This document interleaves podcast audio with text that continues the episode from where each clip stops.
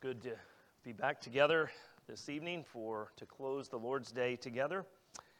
We'll um, be continuing the study that was begun a few weeks ago called The Shadows of Christ, in which your pastors are looking at select scriptures throughout the Old Testament, in, which, in the Old Testament, in which we see the Lord Jesus revealed in, in one way or another. And I trust that you can see from these passages that they do speak of Christ. And, and it's, it's not just to show us the prophecy that Christ is coming, but it's help us to better understand who Jesus is and what he has done. They, they are rich passages that, that teach us about Christ and his work. They show us the rich, rich texture of who Jesus is and why he came what he has done for sinners and how his accomplished work and his ongoing ministry makes a difference in your life and in mine. I perhaps this has already been noted. We were not able to be here last Sunday as we were traveling to visit missionaries, our missionaries down on the U.S. Mexico border. Um, but perhaps it's already been mentioned by one of the pastors that, that the, the texts that we are examining in this, this sermon series are are, it's not intended to be an exhaustive list of all of the Old Testament scriptures that speak of Christ. No, certainly. They are um, just selected passages, perhaps some of the more prominent ones, the more significant ones, and, and they're signposts, if you will, will to, to help us see Christ, to, to point to Christ, to say, here is Jesus, get ready, he's coming, and here's a little picture of what he'll be like. This evening we'll be reading from a passage in Deuteronomy 18, and if you have an ESV Bible like mine, you may have headings over certain portions of the, the chapter, and, and the headings in my Bible and probably in yours um, speak of first the provision for priests and Levites, secondly, abominable practices, and finally, a new prophet like Moses. Those are not the, the points of my sermon. I just point that out because there's, there's a variety of things that are dealt with in this chapter. And I want to pick up with our reading, starting with verse 9. And I hope you'll understand as we go along why we want to understand this context of that first section. My points are these simply prophet, great prophet, greatest prophet. Consider these as points like signs that you might see along the highway. Perhaps you've been driving down the road, and, and sometimes a billboard is busy with a lot of words on it. Sometimes it will just have one word on it. So imagine you're driving down the road and you see one sign that all it says is prophet. You drive a few hundred yards further and you see a sign that says great prophet. And you're wondering, okay, where's this going? And then a few hundred yards more, you see a sign that says greatest prophet. And you wonder, okay, who is that greatest prophet? This text, I think, helps to build the anticipation of the greatest prophet, and I trust you'll see that as we go along. So before we read God's word, let me pray and seek God's blessing upon the reading and preaching of his word. Let us pray. God, we need you. We thank you that you have given us your word, that it is sharp and powerful and quicker than any two edged sword. And so, Lord, we pray that you would do your work through your word tonight. And as we consider the prophet Moses and the greatest prophet, the Lord Jesus, open our hearts to receive your word and help us to better understand you, Lord Jesus, what you have done for sinners. And we ask this in the mighty name of Jesus. Amen. We'll begin reading in verse 9 of Deuteronomy 18. And when you come into the land that the Lord your God is giving you, you shall not learn to follow the abominable practices of these nations. There shall not be found among you anyone who burns his son or his daughter as an offering, anyone who practices divination or tells fortunes or interprets omens, or a sorcerer or a charmer or a medium or a necromancer or one who inquires of the dead. For whoever does these things is an abomination to the Lord and because of these abominations, the Lord your God is driving them out before you. You shall be blameless before the Lord your God. For these nations which you are to dispossess, listen to fortune tellers and to diviners. But as for you, the Lord your God has not allowed you to do this. The Lord your God will raise up for you a prophet like me from among you, from your brothers. It is to him you shall listen. Just as you desired of the Lord your God at Horeb on the day of the assembly, when you said, Let me not hear again the voice of the Lord my God, or see his great, this great fire any more, lest I die. And the Lord said to me, They are right in what they have spoken. I will raise up for them a prophet like you from among their brothers, and I will put my words in his mouth, and he shall speak to them all that I command him. And whoever will not listen to my words, that he shall speak in my name, I myself will, re- will require it of him. Amen. And we praise God that he has spoken to us in his holy and inerrant word. This passage that we have before us in uh, this evening that we have just read is, is one of the first mentions of the word prophet in this in, uh, translation of Scripture that, that we have before us, that we just read. While there are earlier references, this passage is the first which gives us some details on the office of the prophet. And that is what we want to consider under our first point. Really, what is a prophet in a general sense? Our second point will help us to see the significance as, of Moses as the first in a long line of prophet, that he is the first and foremost prophet of the Old Testament. And then finally, we'll see how Christ is the fulfillment of this office and is God's final prophet. So, what is a prophet? What were the prophets in the Old Testament? I was taught in seminary, I think this is a helpful phrase, that the prophets were covenant mediators. They were covenant mediators. The covenant, of course, is the, is the means by which God has condescended to speak to us, to communicate with us, and, and by covenant, He has established His relationship with mankind. Our confession says this distance between God and the creature is so great that although reasonable creatures do owe obedience unto Him as their Creator, yet they could never have any fruition of Him as their blessedness as a re- and reward, but by some voluntary condescension on God's part, which He has been pleased to express by way of covenant. That's from chapter 7 of, of the Westminster Confession of Faith. We see that God, in His mercy, has condescended. He has come down, He has communicated with His creation, and He has done that, established that relationship by means of a covenant.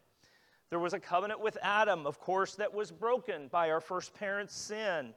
A covenant with Abraham in which he was promised a seed, a land, and many blessings. A covenant with Moses and the people at Sinai, all of which pointed to the fulfillment of all of the covenants and the, the great covenant fulfilled in Jesus Christ.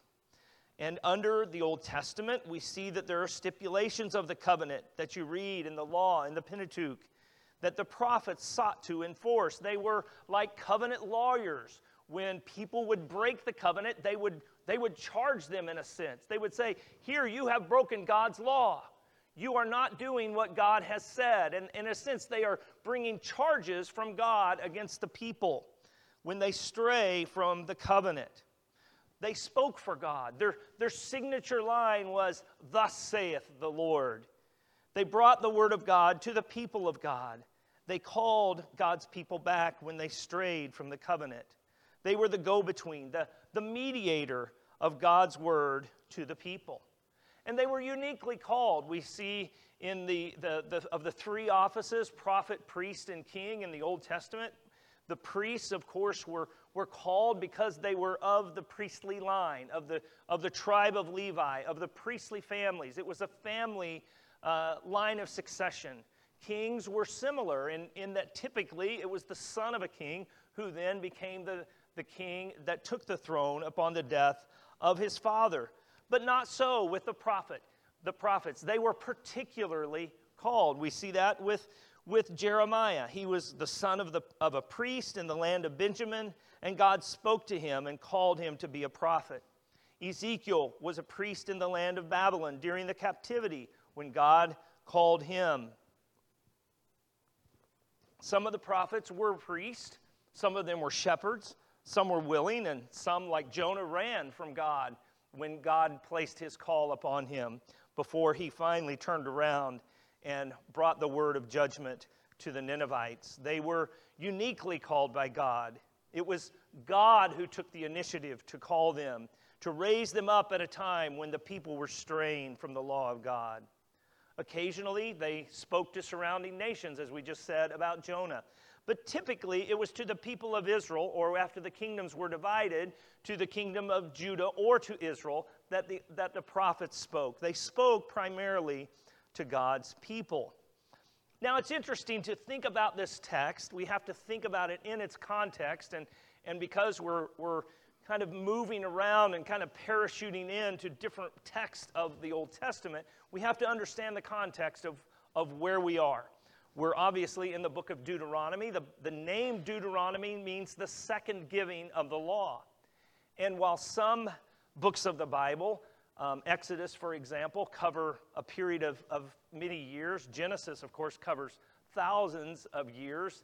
Um, but, but Deuteronomy is different. It, it's primarily a speech that Moses gave at the end of the wilderness wanderings, right before they went into the promised land. And he is reminding them of God's law. He's, he's giving them God's law again. He's, he's saying, Here is what you need to remember as you go into this land that has been promised you.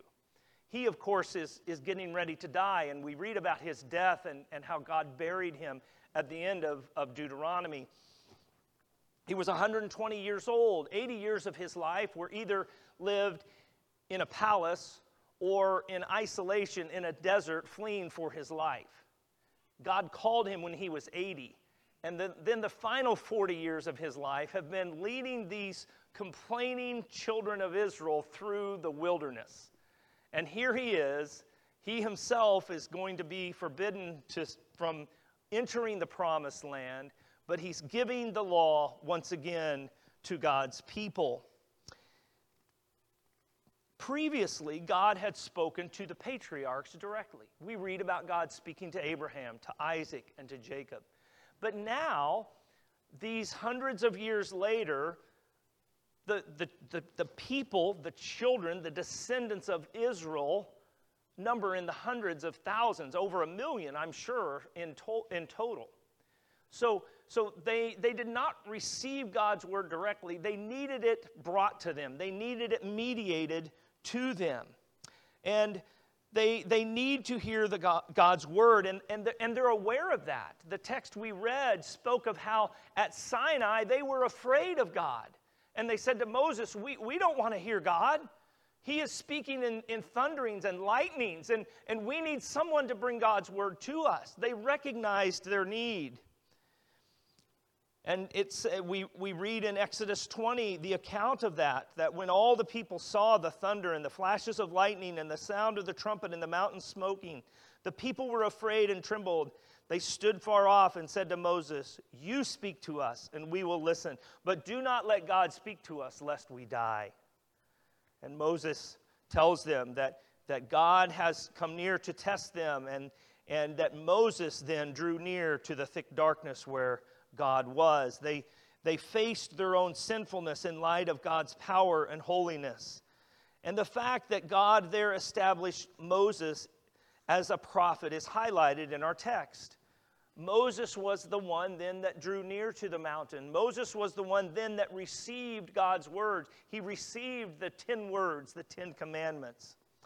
And, and while the book of Deuteronomy does look back upon this giving of the law, it also looks forward in giving warnings to the people.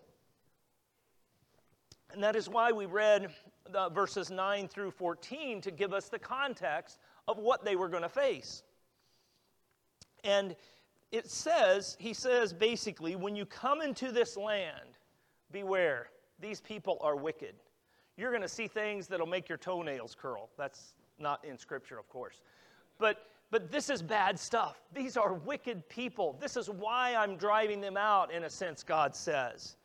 He says, Don't burn your son or daughter as an offering. Don't, don't follow those who practice divination or tell fortunes or who are a sorcerer or charmer or medium or necromancer.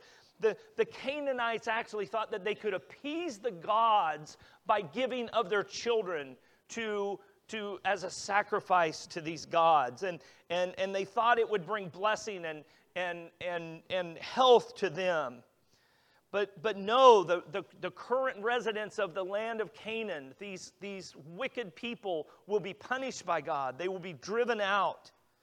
Now, we in 21st century America think that we're pretty sophisticated. We, we think, well, we're above these barbaric practices. But I appreciated what O. Palmer Robertson, Robertson wrote about this text. He said, It might be assumed that modern man has gone, gotten well beyond these ancient brutalities.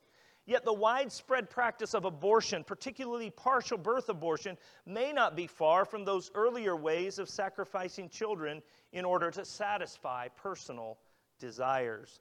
An effort to determine the course of the future by abominable actions contrary to the will of God lies at the root of the modern practice just as much as it did in ancient days. End of quote. May God have mercy upon us because we can look kind of down our nose at these wicked people, but we see the abominations occurring in our own nation, and we have to say, sometimes it feels like we're not that far away from the Canaanites in that time. But God, by the mouth of the prophet Moses, is both warning the people to avoid those things and telling them, in contrast to that, I will speak to you by the prophets. You don't need to try to gain favor of the gods, plural, the, the little g gods. The true and living God will speak through my prophets, through my servants. God speaks through his prophets. And that brings us to our second point the great prophet. That, of course, is Moses. Moses stands at the fountainhead of prophetic activity in Israel. Now, you may not initially think of Moses as a prophet.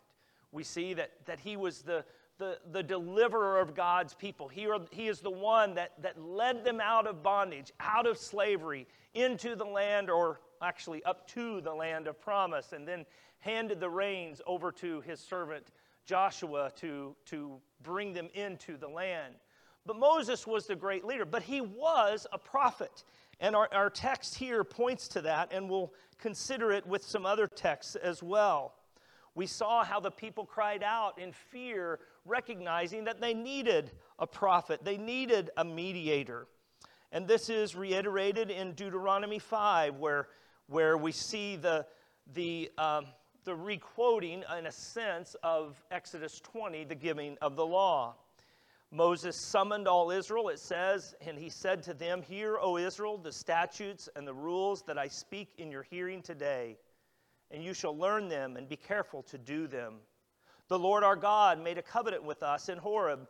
Not with our fathers did the Lord make this covenant, but with us, who are all of us here alive today. The Lord spoke with you face to face at the mountain, out of the midst of the fire, while I stood between the Lord and you at that time to declare to you the word of the Lord. That's what a prophet does. For you were afraid because of the fire, and you did not go up into the mountain. And again, reminding them of what they have said and the fear that they experienced. So Moses was there, he was God's prophet to convey God's word to them. That need is established there at Sinai. The people recognize God's awesome holiness, they recognize their sinfulness, and they cry out for someone to bring God's word to them. And Moses is established here as God's prophet. He stood between the Lord and the people at that time. But his role was challenged as a prophet. I don't know if you remember the story from Numbers 12 when actually it was his sister Miriam that brought accusation against him. And instead of him being demoted as God's prophet, he was, his office was actually more firmly established in that account. We, we read that, um, that initially Miriam brings the accusation against him concerning his wife, saying, I don't like the fact that you married this Cushite woman. But we, we see quickly that there's something else behind her her um, complaint. And if you, if you consider the grammar, it seems that, that Miriam is carrying the conversation. And she is the one that is punished in the end, as we'll see shortly. Her real complaint seemed to be that, that it was God that it was that God only spoke through Moses. She asked, Has the Lord indeed spoken only through Moses? Has he not spoken through us also? And you probably ima- you might imagine, well, we, you know, now they didn't actually grow up in the same home because Moses, of course, was was was brought into the house of Pharaoh, but but she probably thought, look, we're on we're on equal terms here. You're not so great, brother. Why are you getting all the glory? Why does God only speak through you? Moses was an ordinary man. He was subject to fits of rage, we saw, when he saw his brothers being beaten. He grew angry and exasperated with the complaining of the Israelites. Yet he is God's man. He is called by God. You read about that in Exodus 3, where he saw the burning bush, and, and God clearly placed his call upon him as he did with other prophets.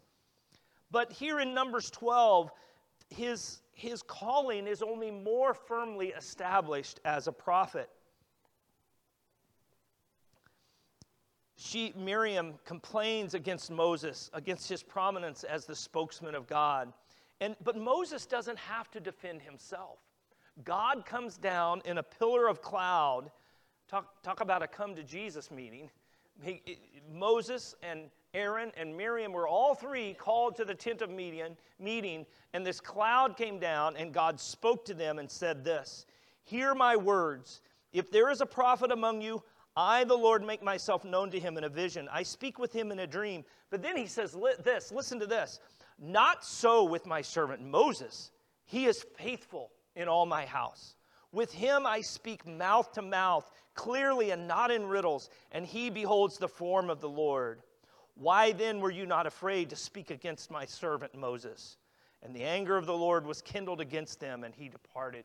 And then we read how God brought judgment upon Miriam. She became leprous immediately, and she remained a leper for seven days. Moses, Moses prayed fervently for her, and God said that she would remain a leper. And she remained outside the camp for seven days as a leper, as God's punishment upon her. What a solemn reminder, and what a, what a vivid picture, and, and how God even more firmly established Moses as his prophet. And it is further affirmed, quickly, we'll look at the final words in, of, of the book of Deuteronomy in chapter 34, where it says, And there has not arisen a prophet since in Israel like Moses, whom the Lord knew face to face. Again, that phrase that, that God said in Numbers 12. None like him for all the signs and the wonders the, that the Lord sent him to do in the land of Egypt, to Pharaoh and to all his servants, and to all his land, and for all the mighty power and all the great deeds of terror that Moses did in the sight of all Israel. And remember, as we read this morning, it was Moses, along with Elijah, that appeared on the Mount of Transfiguration when, when the disciples, the three disciples who were with Jesus, saw Christ's glory revealed on the mountain. There it was Elijah and Moses speaking with Jesus. Moses is the spring from which all of biblical prophecy flows. He's the original, he's the starting place. It was Moses who received the law, who was the first to stand between God and the people and to bring God's word to the men and women of Israel. So we've seen how God has raised up prophets. We've seen how God eh, did exalt Moses to this significant place, and, and he became the fountainhead of prophecy to the people of Israel. He was the one that forged the way and set the example to the following line of biblical prophets.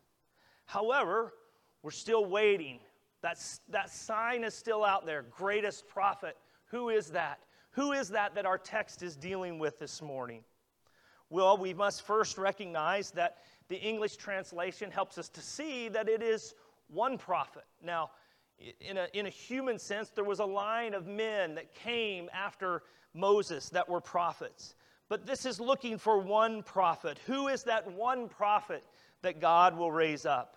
We know it's not Moses. The, the passages clearly say that he will be like Moses, he will be one from among their brethren. He will be like Moses, but he will be greater.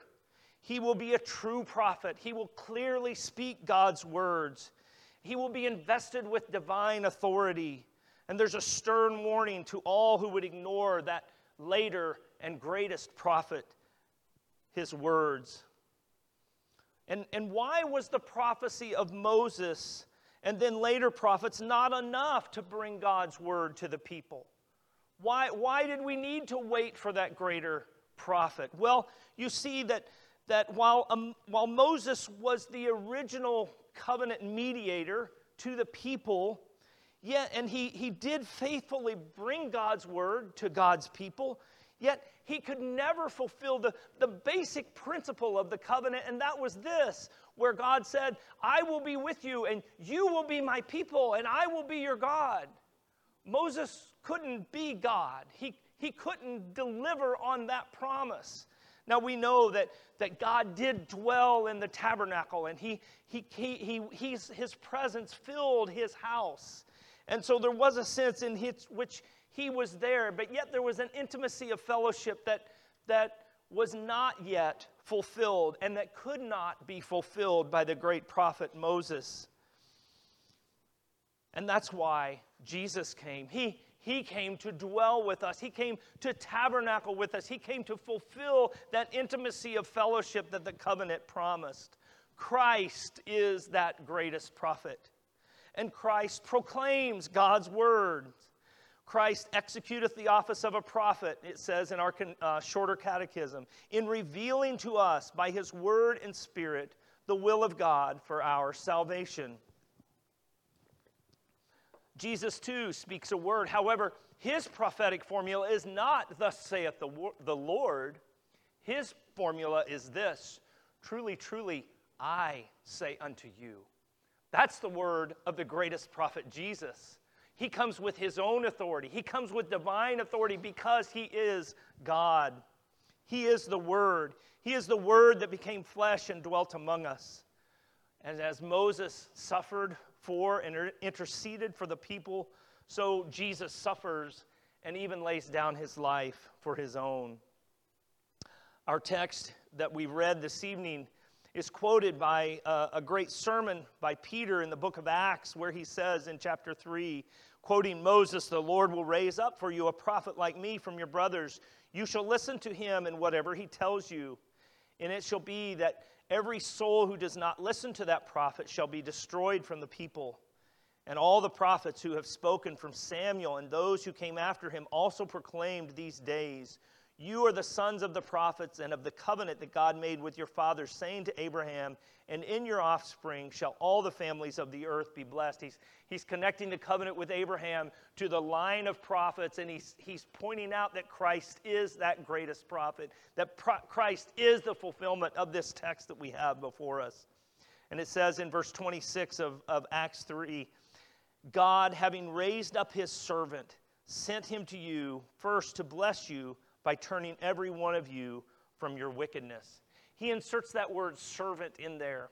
He's not just a prophet, but he's a servant. He's pointing them back to Isaiah 53, the, the suffering servant. That is who the greatest prophet is. He is also the suffering servant of Isaiah 53.